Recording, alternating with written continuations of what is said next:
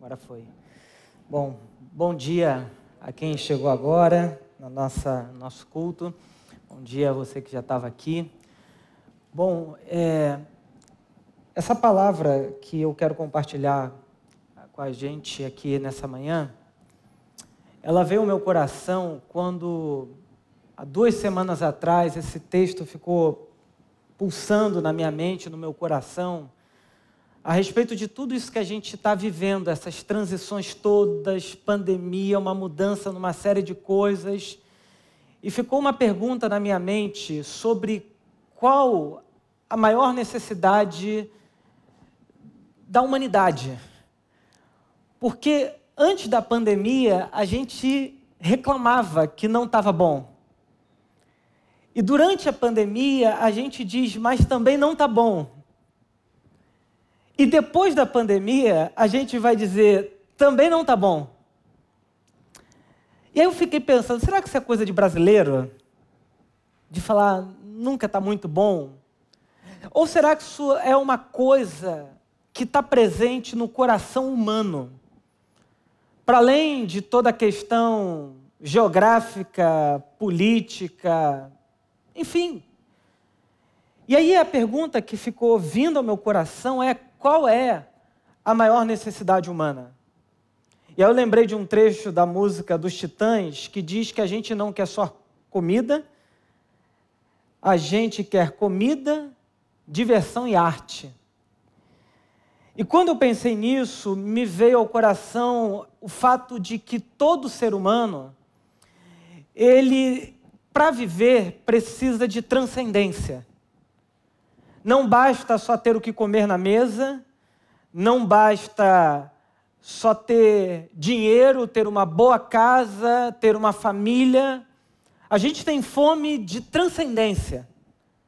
Por isso que a gente vai para show, a gente vai para o cinema, para o teatro, porque todo mundo, de uma forma ou de outra, tenta se conectar com aquilo que é transcendental.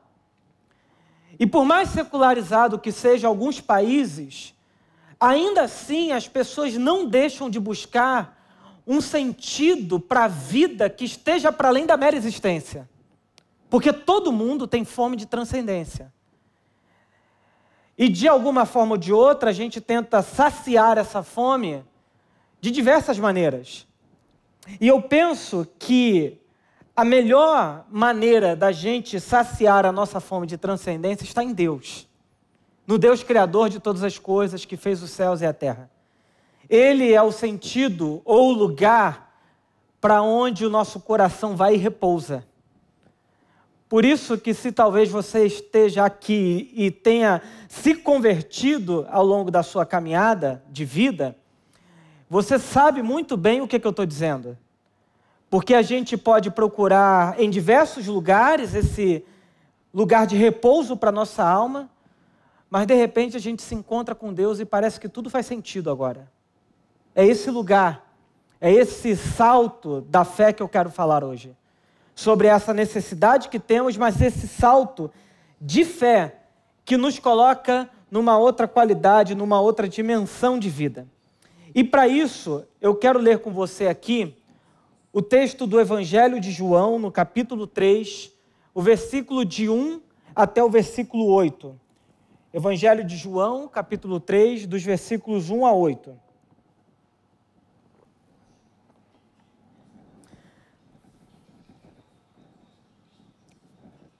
Versículo 1 a 8. Como é que nós faremos aqui? Eu vou fazer do, o, uma pregação que nós chamamos de pregação expositiva. Então, a gente vai lendo verso a verso até o fim, e eu espero que lá para as 1h40 a gente saia daqui. Ainda bem que vocês riram, que ia ficar assim, meu Deus, será que ninguém vai rir dessa piada boba? Mas a exposição, João capítulo 3, versículo 1, que ao meu ver é uma conversa de Jesus com um homem importante da sua época, e Jesus está propondo para ele isso que eu quero chamar de salto da fé. E o versículo 1 eu estou lendo numa versão um pouco diferente, que é a NVT, é a nova versão transformadora, a gente geralmente lê na NVI, mas eu fiz isso de propósito porque eu quero extrair um pouco dessa versão da maneira que o texto está colocado aqui. Versículo 1 diz assim: Havia um fariseu chamado Nicodemos, líder religioso entre os judeus. E aqui eu quero pausar e responder a pergunta: quem é Nicodemos? Quem é essa pessoa que foi conversar com Jesus? Nicodemos, a gente sabe por algumas passagens, especialmente por esse texto aqui, que ele ocupava a função mais importante dentro do contexto do judaísmo do tempo de Jesus do primeiro século. Ele era uma autoridade dentro dos líderes religiosos da época. A gente sabe que no contexto que Jesus está vivendo, diferente do nosso tempo, onde o Estado é laico, naquele período, Estado e religião era praticamente uma coisa só. As coisas se misturavam e, na verdade, não é nem que se misturavam, é que era realmente uma coisa só. Por exemplo, nos povos antigos era muito comum que Faraó tivesse também um título de Deus. Dentro do Império Romano, o imperador romano César também tinha o título de Deus. Então, a religião e o Estado era uma coisa só, isso vai mudar na modernidade, especialmente depois da Reforma Protestante, século XVII. Mas aqui era uma coisa só. Então, nós estamos falando de um ancião, uma pessoa que tinha provavelmente mais de 50 anos, era um homem já adulto, experimentado na vida, provavelmente rico, porque para ser um líder religioso entre os judeus, ele era provavelmente um dos membros do conselho do Sinédrio, que era uma espécie de um, um conselho político que havia dentro de Israel daquele período. E mais do que isso, além de ser um ancião, de ser um homem provavelmente rico, politicamente importante na sua época, Nicodemos, ele era um líder espiritual da nação. Então, quando as pessoas queriam buscar uma referência para a vida, uma palavra, alguma coisa que lhes desse sentido, era a esse homem ou a esse tipo de pessoa que o povo procurava. Então, hoje, a gente tem uma visão muito negativa do farisaísmo. Mas no tempo de Jesus, os fariseus eram pessoas altamente respeitadas pela sociedade, pelo povo, por isso que o tempo todo você percebe o embate de Jesus com os fariseus, mas na realidade o povo muitas das vezes não sabe a quem ouvir. e, e, e os fariseus eles tinham tanta influência, tanto poder, que eles tomavam decisões para a nação, para o povo de Israel inteiro. E é interessante que o versículo 1 diz assim: que havia um fariseu chamado Nicodemos, líder religioso entre os judeus. A palavra no grego aqui, ela não é líder no sentido que a gente tem a partir do século XVIII, no, no sentido empresarial, político, como a gente tem hoje. A palavra líder aqui é a palavra arcon no grego, que significa governador, alguém que exercia governo sobre outros fariseus. Portanto, a gente está falando de uma pessoa que não só tinha um respeito do povo, mas ele tinha respeito também dos líderes religiosos de sua época. Era alguém que, quando esses líderes religiosos, os fariseus, olhavam para ele, olhavam para ele com certo respeito. Nicodemos era essa figura. Mas aí vamos mais fundo para perceber quem era essa pessoa aqui que Jesus está falando, o texto de João está dizendo que chegou para procurá-lo para uma conversa. Nicodemos, para ser líder dos fariseus, ele deveria ter uma conduta exemplar de vida. Isso significa que ele tinha que ser bem casado, filhos que vivessem de maneira correta diante da lei. Ele era socialmente respeitado e ele era uma pessoa que tinha o apreço, as pessoas olhavam para ele com certa admiração. Além disso, Nicodemos era alguém que era profundo conhecedor da Bíblia da sua época, o Antigo Testamento. Você perguntava para Nicodemos o que, que significava tal coisa, e ele era a pessoa que de cabeça sabia tudo a respeito da lei. Conhecia os debates a respeito da Torá, conhecia os debates a respeito da lei, era um homem que conhecia a Bíblia. Era um homem que eu penso que se vivesse nos nossos dias, ele seria convidado para ser professor de teologia nas igrejas. Se Nicodemos vivesse em nossos dias, ele talvez seria um dos pastores mais importantes do Brasil. Se Nicodemos vivesse nos nossos dias, dependendo da estrutura eclesiástica, ele seria um bispo, seria o líder do Supremo Conselho, ele seria a pessoa que chegaria mais longe na estrutura religiosa da sua comunidade de fé. Ele seria alguém que, se chegasse no culto aqui hoje, todo mundo olharia para ele com certa admiração.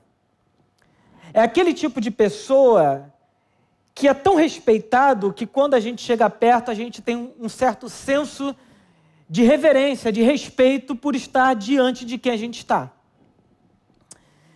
E é esse homem que vai procurar Jesus. Esse homem que tem todas essas qualificações que eu coloquei aqui, que vai procurar Jesus.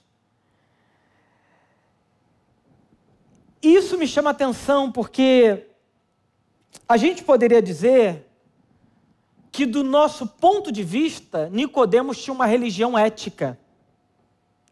E aqui me refiro àquele conceito de Kierkegaard, que era um filósofo dinamarquês, um teólogo, alguém que escreveu textos muito brilhantes. Ele diz que existem três modos de existência: o modo estético, o modo ético e o modo espiritual. Ele diz que as pessoas que vivem a vida a partir do modo estético é aquela pessoa que vive, como a gente diz, a flor da pele. Ela é dominada, ela é governada por aquilo que ela sente. Então ela está no quarto pedaço de bolo, mas se ela sente que tem que comer mais dez, ela vai até o décimo 14. Acaba de comprar um carro e diz: Eu vou tirar tudo desse carro. E aí pega a Dutra e bota 220 no carro, só para sentir a sensação do que é ter adrenalina. A pessoa que vive no modo estético, ela está à procura de prazer. Ela está em busca de sentir a vida à flor da pele, o que é muito comum na juventude. Nicodemos havia superado essa fase. Nós estamos falando de alguém que está no segundo nível do modo de existência, segundo Kierkegaard que é o modo ético.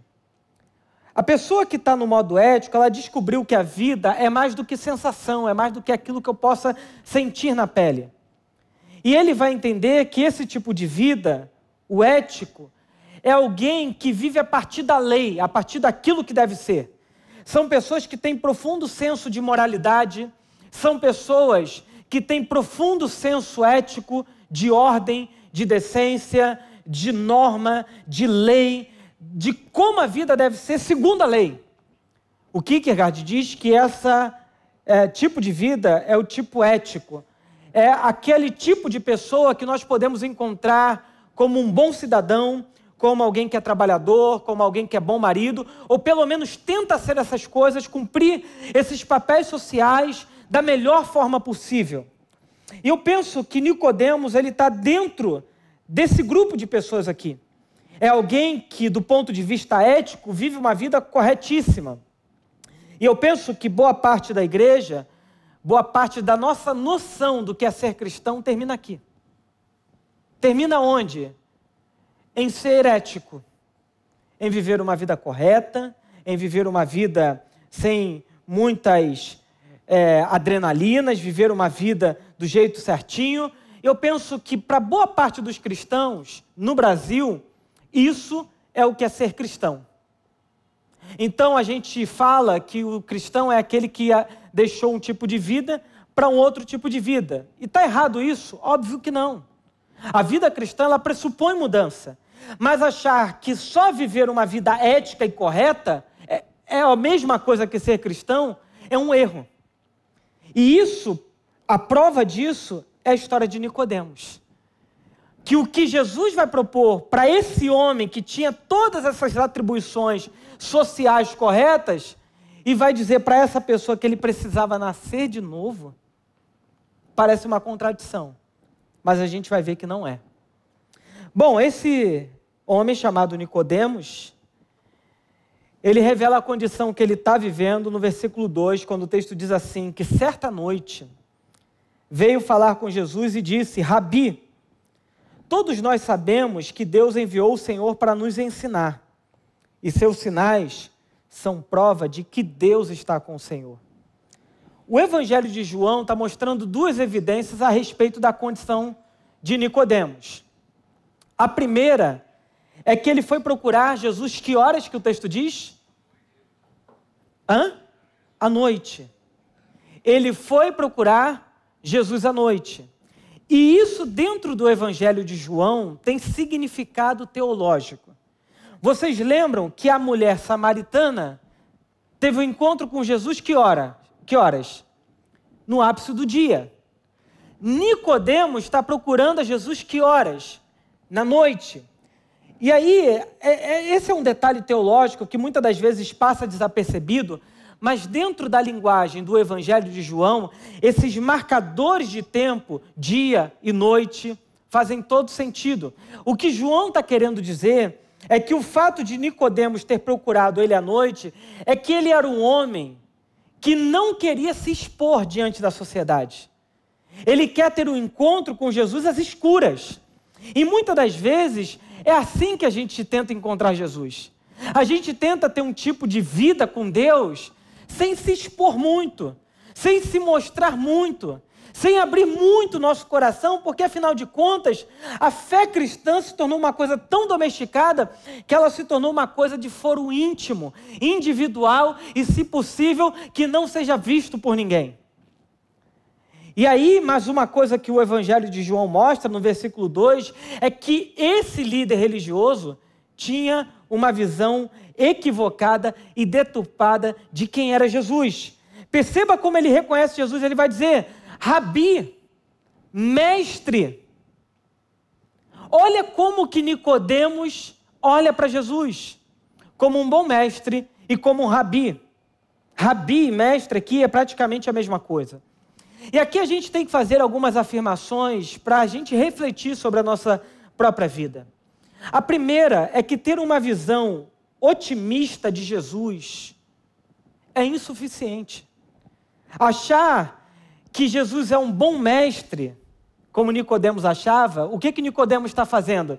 Ele está olhando para Jesus e colocando Jesus na mesma posição que ele. Ele está dizendo, mestre.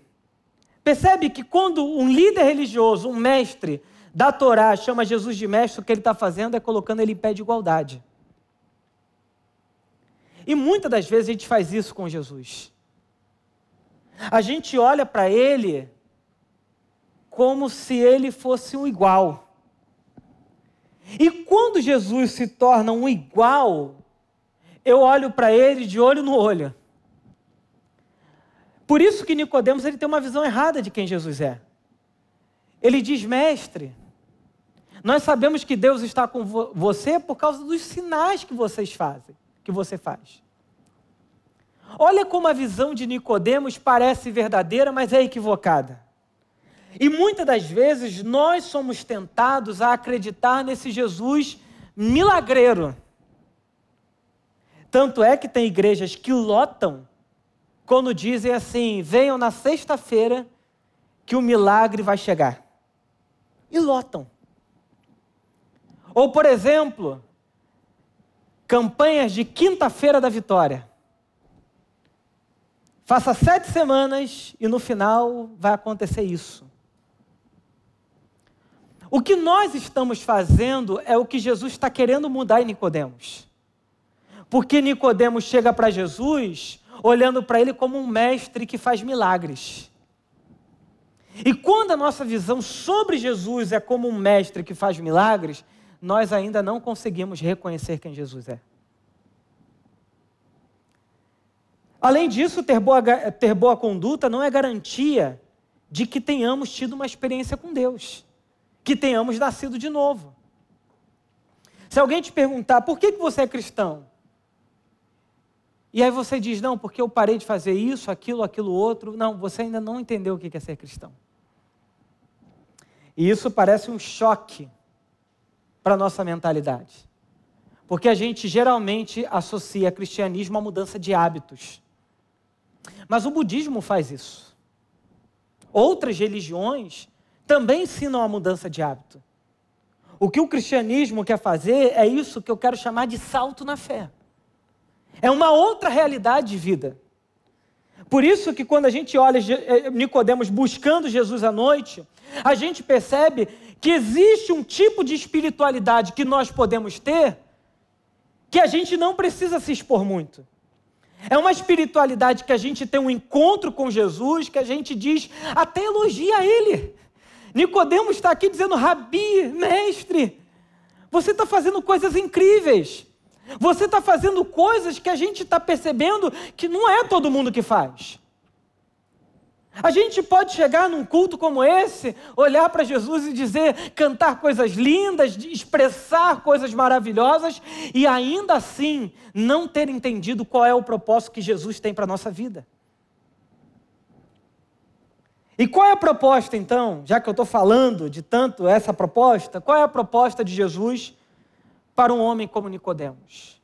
Um ancião, rico, com boa conduta, religioso, e um dos melhores teólogos do seu tempo.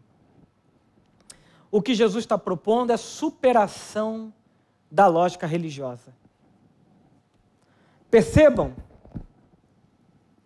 Nicodemos, ele tinha a religião certa. Ele lia o livro certo. Ele cultuava ao Deus único e verdadeiro. Portanto, o deu certo. E ainda assim, veja comigo o versículo 3. Jesus respondeu: Eu lhe digo a verdade. Quem não nascer de novo, não verá o reino de Deus. Dietrich Bonhoeffer, um pastor luterano que morreu sob o regime nazista, ele explicou bem o que é esse conceito de novo nascimento, quando ele disse que a fé cristã não é uma convicção religiosa, mas uma participação no ser de Cristo. A fé cristã não é uma convicção religiosa, mas uma participação no ser de Cristo. John Piper, o pastor, um pastor americano, ele disse que no seu, te, no seu texto Finalmente Vivos, que o que acontece no novo nascimento não é a obtenção de uma nova religião, e sim de uma nova vida. O que eu quero dizer é que é possível que a gente sofra de cristianismo psicológico, como diria o Martin Lloyd Jones. Um cristianismo que está aqui, mas que não está aqui. Um cristianismo que faça sentido na boca, mas não no coração. Um cristianismo que faça parte da mente, do discurso, mas não da vida. O que eu estou querendo chamar atenção é para o fato de que nós podemos ter aquilo que John Wesley chama de um assentimento mental. Concordar com todas as doutrinas bíblicas, mas o coração está longe disso. É aquilo que os profetas criticaram no povo de Israel: vocês me honram com os lábios, mas o coração está longe. Nicodemos é esse homem que chega para Jesus cheio de elogios. E Jesus parece que numa conversa estranha, ele diz: Nicodemos, o que importa é nascer de novo. Você não está entendendo o que é está acontecendo, o que importa é você nascer do alto. É outra experiência que eu estou querendo mostrar, Nicodemos. Jesus está propondo para Nicodemos um salto na fé, que é a superação da mentalidade religiosa. É isso que Kierkegaard está falando, como eu falei, do, do homem estético, do modo estético, do modo ético. O que Kierkegaard está dizendo é que a fé verdadeira, genuína, é, ela não é aquilo necessariamente que a gente compreende com a mente, mas é uma outra realidade. É um salto para além daquilo que é material. É um salto existencial. É, é isso que acontece quando a gente começa a olhar para a nossa vida e para o alto e perceber que existe um Deus.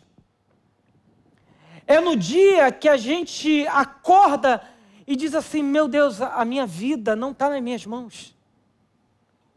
A minha vida não é minha. A minha vida não faz sentido do modo que eu estou vivendo. Eu preciso de um outro modo de vida que reoriente a minha história. É quando tudo na nossa vida se torna menor do que Deus.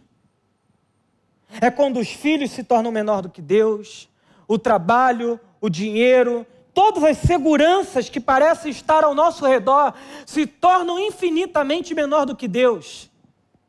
Aí a gente começou ao salto da fé. Por isso que o exemplo que ele dá para esse salto na fé é a história de Abraão, no sacrifício de Isaac. Vocês lembram da história de Abraão, que Deus promete, Abraão gera uma expectativa, a Bíblia diz que Sara ri ela fica feliz, ela, ela ri, meio que com dúvida, acreditando. E o filho nasce, Isaac. Sabe o que Deus pede a, Isaac, a Abraão? Isaac, seu filho. Deus diz Abraão: pega Isaac, sobe ao monte Moriá e sacrifica o teu filho para mim.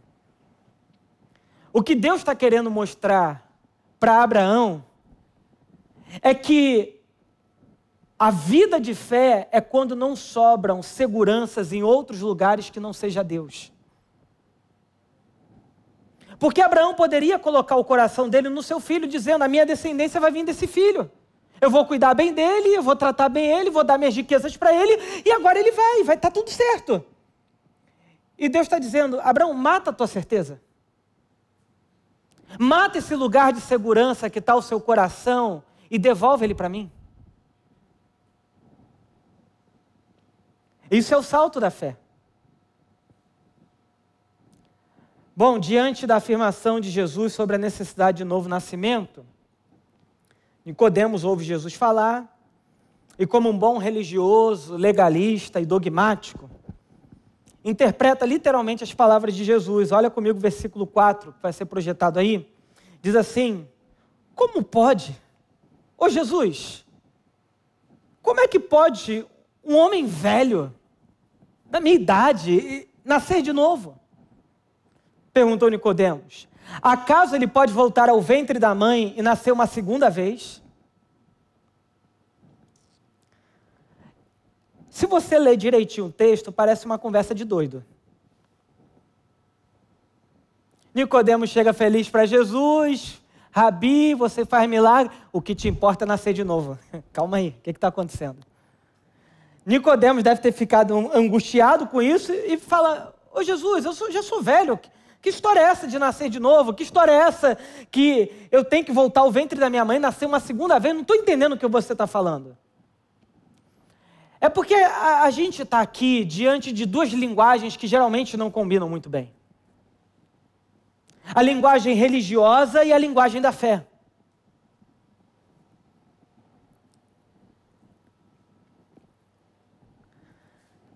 A linguagem religiosa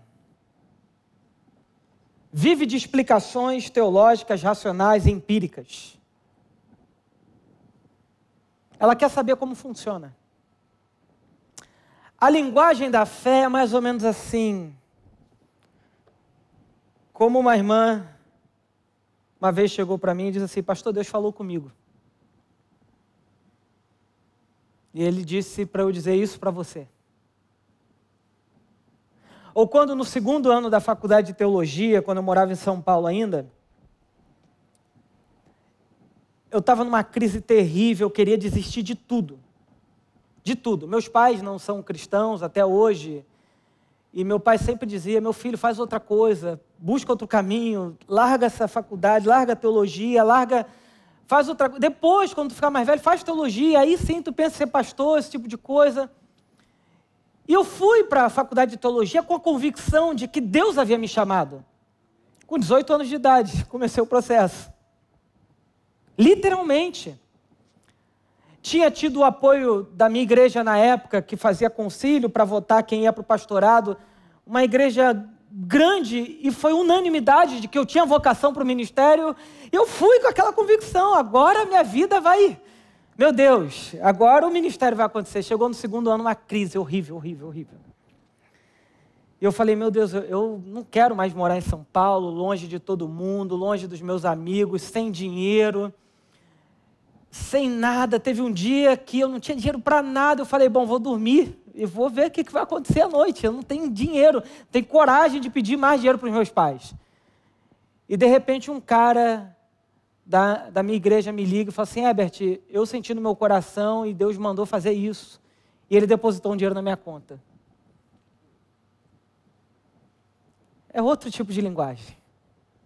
Nesse segundo ano eu voltei para casa, desestimulado de tudo, querendo parar o processo.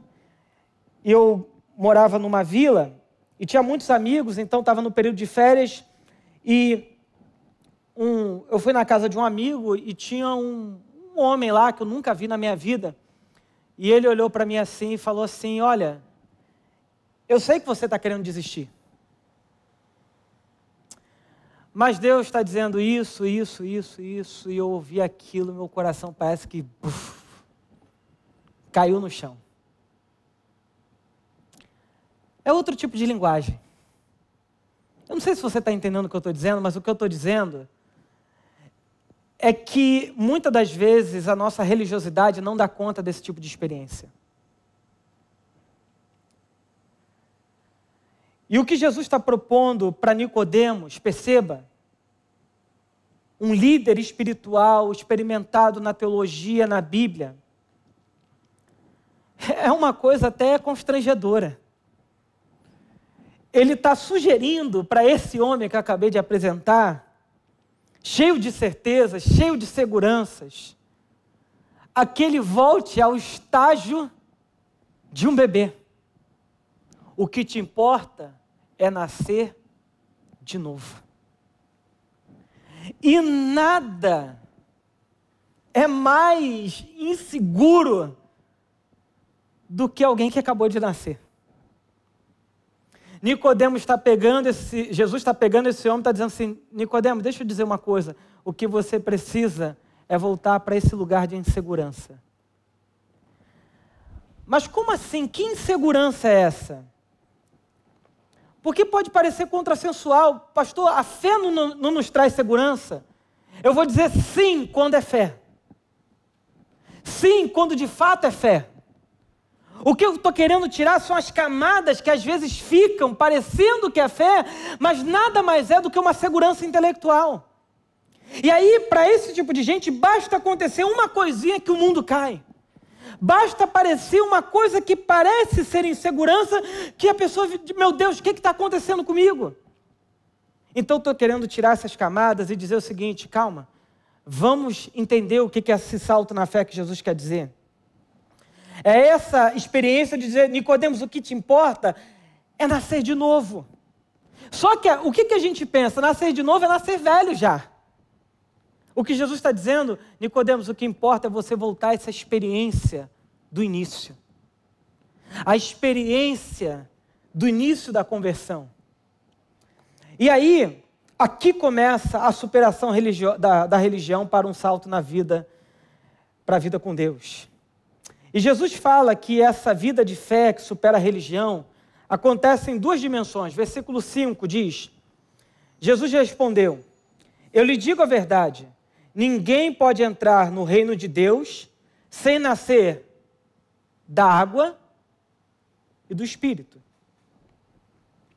O nascer da água e do espírito aqui é uma referência clara a Ezequiel, capítulo 36, versículo 24 a 28. Eu quero fazer vocês lerem um, um pouquinho mais comigo o texto bíblico, mas eu creio que é, isso é a palavra de Deus, confirmando a palavra de Deus, isso gera fé no nosso coração. Ezequiel 36, versículo 24 a 28, o profeta Ezequiel havia dito que Deus ele faria isso, purificar a nação por meio da água e do espírito. Então, quando Jesus fala, que ninguém pode ver o reino de Deus sem nascer da água do Espírito, provavelmente o que está na mente de Jesus é essa passagem de Ezequiel 36, versículo 24 a 28, que diz: Pois eu os reunirei dentre as nações e os trarei de volta para sua terra. Então é uma promessa de Deus aqui. Então aspergirei sobre vocês água pura e ficarão limpos. E eu os purificarei de sua impureza e sua adoração a ídolos. Eu lhes darei um novo coração e colocarei em vocês um espírito novo. Removerei do seu, seu coração de pedra e lhes darei coração de carne. Olha que mudança magnífica que Deus está dizendo. É uma mudança de coração, do coração duro de pedra para o coração mole de carne, um coração de gente de verdade. Porém, dentro de vocês o meu espírito, para que sigam meus decretos e tenham cuidado de obedecer aos meus estatutos. Vocês habitarão Israel, a terra que eu dei aos seus antepassados. Vocês serão meu povo e eu serei o seu Deus. Olha que promessa magnífica que Ezequiel está falando aqui. Que provavelmente é com base nesse texto que Jesus está dizendo que nascer de novo é nascer da água e do Espírito.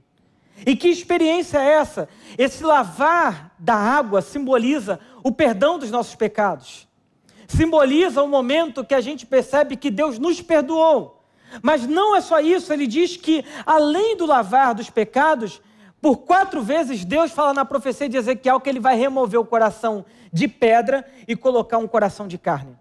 Então nós poderíamos dizer que a experiência de nascer de novo é necessari necessariamente uma experiência de mudança de coração. Estão entendendo? Ao invés de uma experiência de mudança de hábito, como propõe a religião, o que Deus está dizendo por meio de Ezequiel é que a experiência do novo nascimento é uma mudança de quê? Interna, do coração. Por isso que não dá para gente cristão dizer como é que se torna cristão mudando o hábito de pessoas. Quando nós cristãos queremos assumir o papel de Deus, a gente perde a experiência do novo nascimento. Experi pessoas que não conseguiram mudar o coração, não passaram pela experiência do novo nascimento, elas até duram um tempo. Elas conseguem abandonar algumas práticas de vida, mas isso não vai durar para sempre. Por quê? Porque o que foi mudado foi só o hábito e não o coração. Quando acontece só mudança de hábito e não de coração, a gente passa por isso que eu acabei de falar, que esse é assentimento mental. A gente entendeu e absorveu certos valores, a gente começa a praticar certos valores, mas isso não implica numa mudança de coração.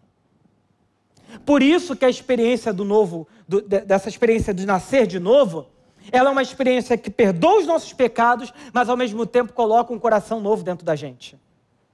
Por isso que não é incomum encontrarmos pessoas duras que, tendo nascido de novo, se tornam pessoas amáveis. Tendo conhecido pessoas briguentas e nasceram de novo, se tornam pessoas pacíficas. Porque nós não estamos falando de mudança de hábitos, mas mudança de coração. Lembrem, o novo nascimento não é uma mudança de hábitos, não é mudança de comportamentos a priori. Isso é consequência. O novo nascimento é uma mudança de coração.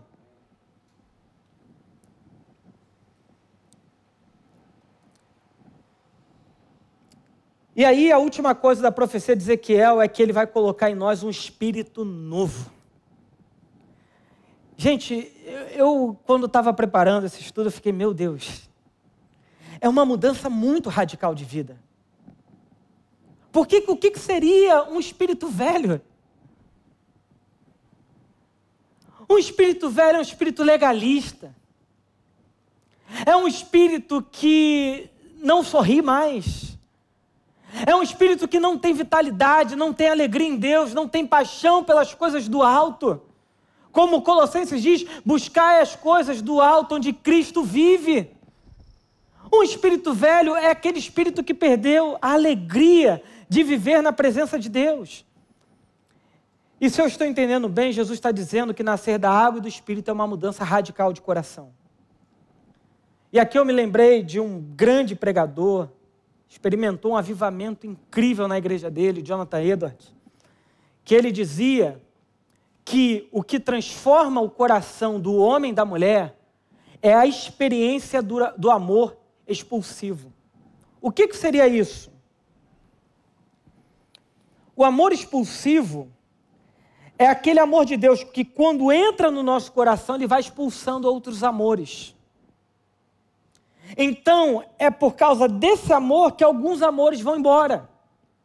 Então, quando eu amava muito tal coisa, de repente o amor de Deus entra do, dentro do meu coração e aquele amor vai enfraquecendo e esse outro amor governa o meu coração.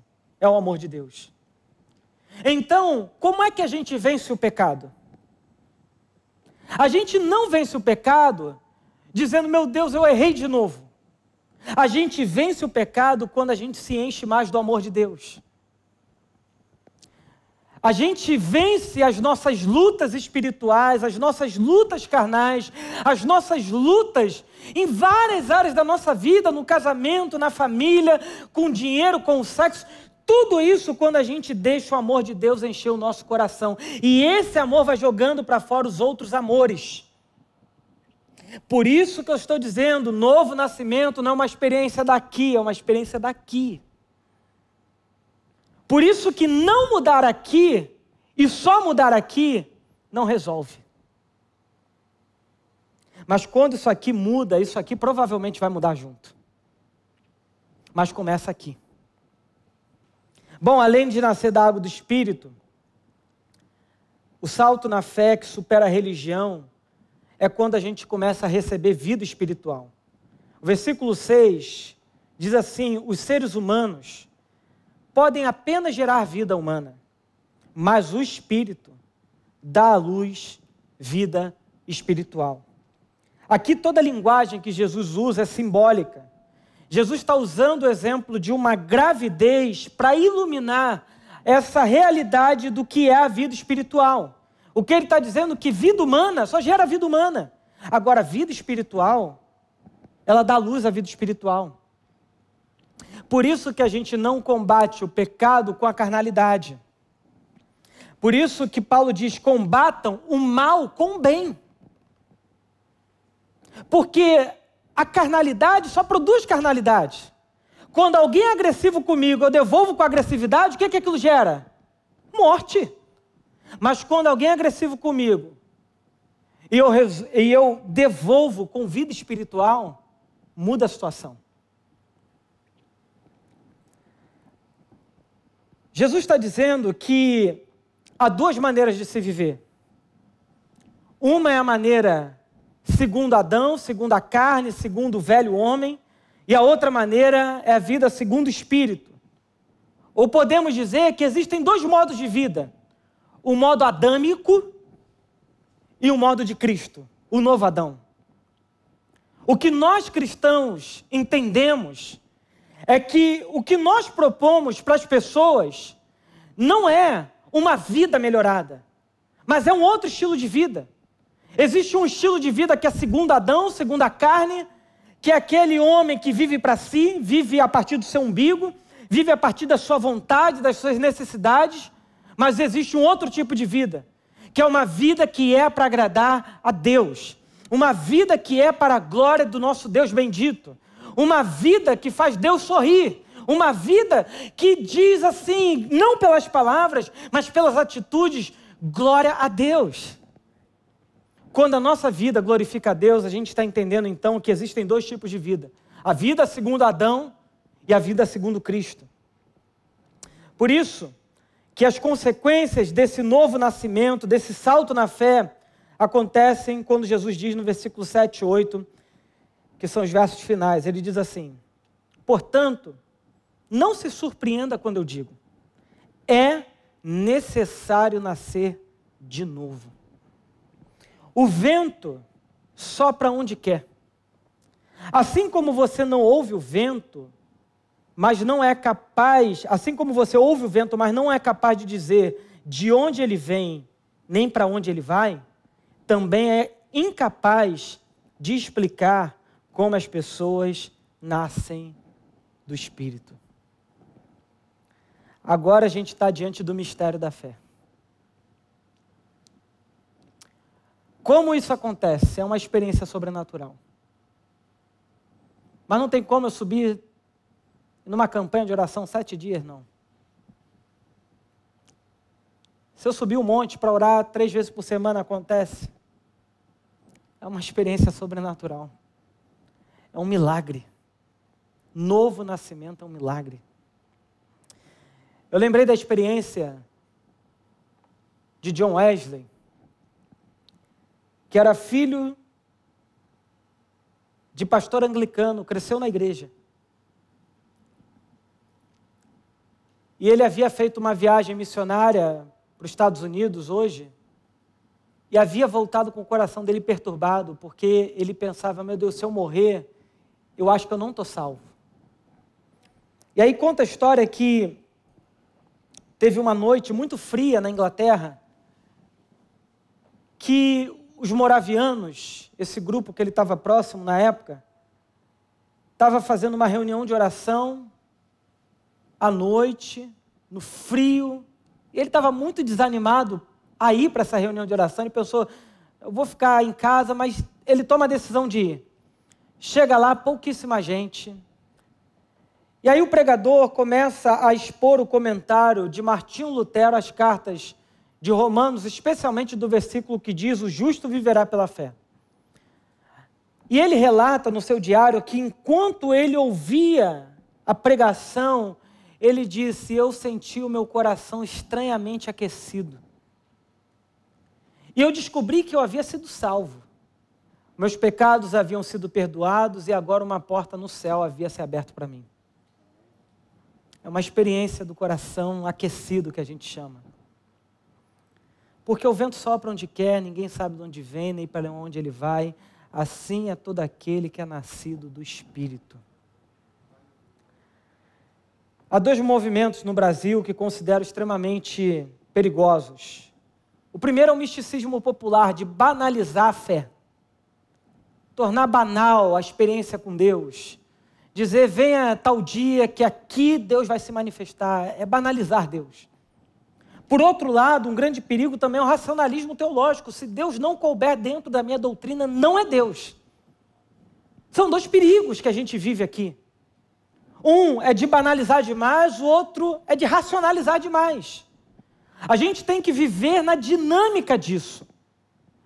Porque, de um lado, a gente precisa de uma fé racional, consciente, bíblica e teológica, mas, por outro lado, a gente não pode perder a dimensão de que Deus é um ser que, por definição, é transcendental e que, portanto, toda experiência com, com Ele é uma experiência de fé. É uma experiência que a gente não pode explicar em linguagem. Por isso que quando a gente se converte, a gente fala, meu mundo mudou. O mundo mudou, de fato? Não, mas é a linguagem que, por não conseguir explicar de maneira técnica o que aconteceu, ela usa de linguagem simbólica. Meu mundo mudou. Deus aqueceu meu coração. Coração queimou? Não, é uma linguagem. Esses dois filhos, o misticismo e o racionalismo, eles têm o mesmo ventre, que é o desejo de dominar Deus, de dominar a experiência.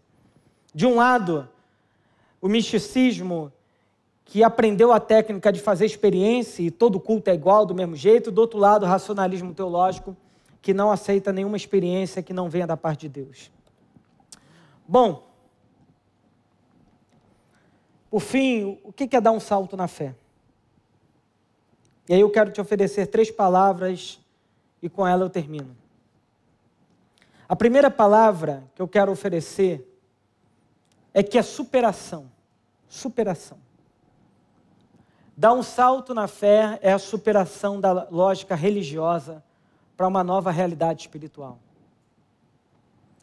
É eu acordar na segunda-feira, de manhã, e dizer: Senhor, abençoa o meu dia. Eu não sei como ele vai ser, mas abençoa o meu dia é santificar a vida por entender que eu preciso desesperadamente de Deus, de quem Ele é.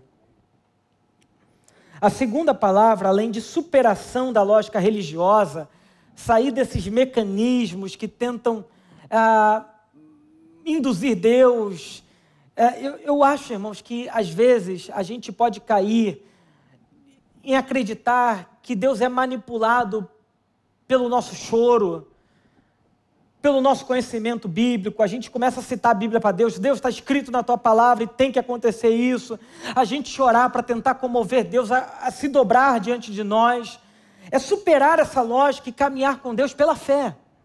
Mas também, o salto na fé fala também de uma renovação interior, uma renovação do coração.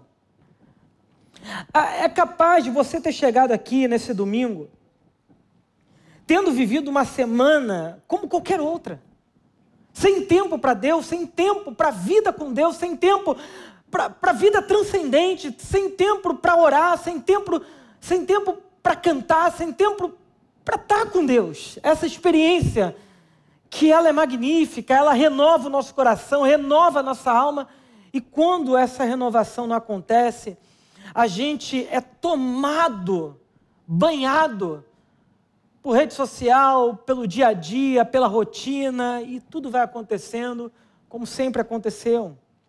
Mas quando a gente passa por essa renovação, a gente tem mais poder para viver. A gente tem mais amor no coração para lidar com a nossa família. A gente tem mais fé para acreditar que Deus está cuidando de tudo. A gente tem mais esperança diante da vida. Quando nós passamos por essa renovação, é como se alguma coisa tivesse acendido em nós, que abrisse os nossos olhos e dissesse: Meu Deus, eu, eu preciso viver é, de maneira diferente. É quando a gente acorda e a gente percebe que Deus está lá. A terceira palavra é transformação. A primeira é superação dessa lógica religiosa a segunda é renovação do coração. E a terceira é transformação. O Evangelho não é uma mudança de fora para dentro. É uma mudança de dentro para fora. Por isso que Jesus disse para a mulher samaritana: do seu interior fluirão rios de águas vivas. Por isso que se você quiser viver um 2021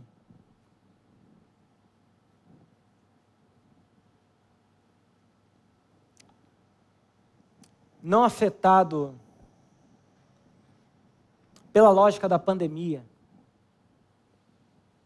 Se você quer viver um 2021